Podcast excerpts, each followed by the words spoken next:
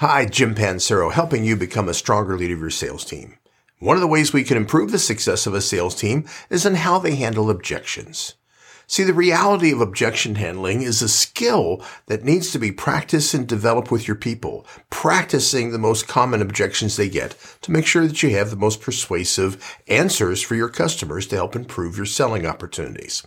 The reality is an objection can handle and occur at any time in a conversation. It's part of the selling process. It's not a specific step right before the close. This is ongoing at any time a customer could push back. Now, the reality is any kind of objection is really a sign of resistance. And so the effective way to handle objections is to handle it as you would with any kind of increased resistance from the customer. Their resistance could be, I don't see how this would work for me. The resistance could be, they're just not feeling ready to buy or that they have all their questions answered.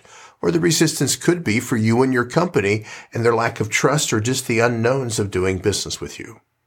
The critical thing about objections, though, is objections aren't necessarily negative. For decades, we have taught salespeople that if you get an objection, it's like a boxing match. You got to hit back. You got to respond and just keep increasing the conflict and the resistance. Not very effective. The reality is an objection is not necessarily negative. There's two types of objections. The first type of objection is help me make this work for me type of objection.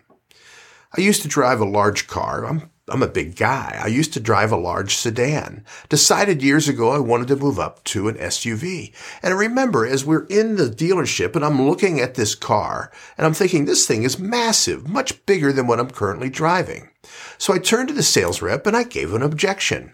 My objection was, I don't even think this is going to fit in my garage was impressed with how the salesperson handled it. He turned and he said, what are you driving now? And I told him the model of car I was driving. He went over, looked it up quick online and came back and said, congratulations. This car, even though it looks larger, is actually three inches shorter than the one you're driving. So if the one you're driving now fits in your garage, we have no problem. I was impressed. I wound up buying the vehicle. The other type of objection, though, is I don't really want to buy from you, but I can't tell you no, so I'll give you an objection. You'll find that every once in a while you'll have a customer that every time you solve the objection, you show them it's not a problem, they give you another objection. They keep building one on top of the other on top of the other. Frankly, they're just waiting for you to give up so they don't have to tell you no. The reality though is those kind of vague objections don't have much solid content behind them. So if you keep asking questions, you'll start to uncover that they're just not happy with how things are going. And the objection is really just a dodge because they just aren't interested or they don't want to say yes, at least now.